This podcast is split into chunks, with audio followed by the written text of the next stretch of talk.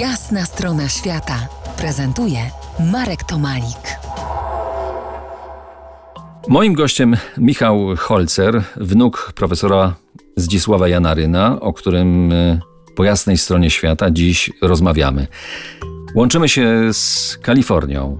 Michał, pamiętasz wyprawę naukową do Peru w 2006 roku? Podróżowaliśmy z twoim dziadkiem. Miałeś wtedy chyba 18 lat. Pamiętasz to jeszcze? O, jasne, że pamiętam. E, miałem, miałem 15 lat wtedy, nie A, 18, to- więc to To ci dodałem. znacznie, znacznie wcześniej. Trochę mnie postarzyłeś tutaj.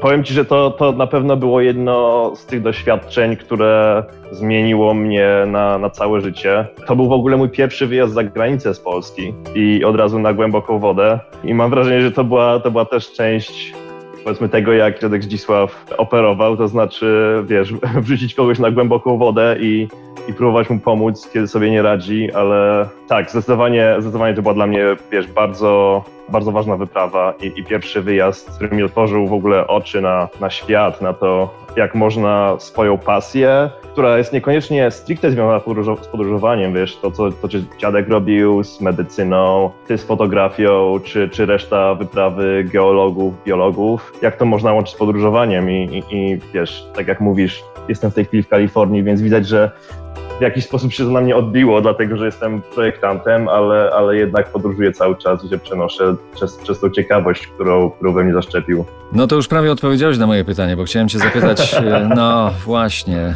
bo wiem, że miałeś dobry i cierpliwy kontakt z dziadkiem mm, i że on miał silny wpływ e, na ciebie, bo tak zwykle właśnie to jest nie tyle po ojcu jest silny wpływ, co po dziadku. Jest takie nawet prawo w biologii, ale z tej biologii może nie jestem najmocniejszy, nie będę dalej tego cytował. Chcesz powiedzieć, że odziedziczyłeś e, po dziadku właśnie pasję podróżniczą? z dystansu ciężko nie, nie zauważyć podobieństw w tym, jak, jak e, moje i jego życie przeplata się właśnie z tym wątkiem podróżowania. Kiedy zacząłem swoją, powiedzmy, tułaczkę, wyprowadziłem się właśnie z Polski na studia w 2012, potem e, mieszkałem w Austrii, w Niemczech, w Stanach, w wielu miejscach, ale, ale zawsze, kiedy, kiedy byłem z portem w Krakowie, żartowałem z nim, kiedy się widzieliśmy od czasu do czasu, że to, że to jego wina, że jestem tak rzadko w domu. Mam takie dwa, trzy silne i natychmiastowe wspomnienia z tej naszej wspólnej wyprawy. Jedno jak y, Kondoryn siedzi obok szamana Shipibos i spisuje z nim wywiad w wiosce San Francisco koło Pucallpy w peruwiańskiej dżungli. Drugie, jak ja się budzę w hotelu w Limie, a on już jeszcze w łóżku, w pozycji siedzącej, ale już coś pisze, notuje i z uśmiechem pyta mnie, czy nie przyśniła mi się jakaś fajna seniorita.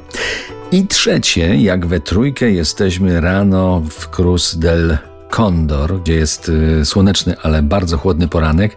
Czekamy, aż y, kondory wzbiją się w to chłodne niebo, a profesor Kondoryn zagrzewa nas do rozgrzewki. Przysiady, trucht, w miejscu, ruch. Oczywiście z pogodną, uśmiechniętą twarzą i takim go zapamiętam, i takim go pamiętajmy.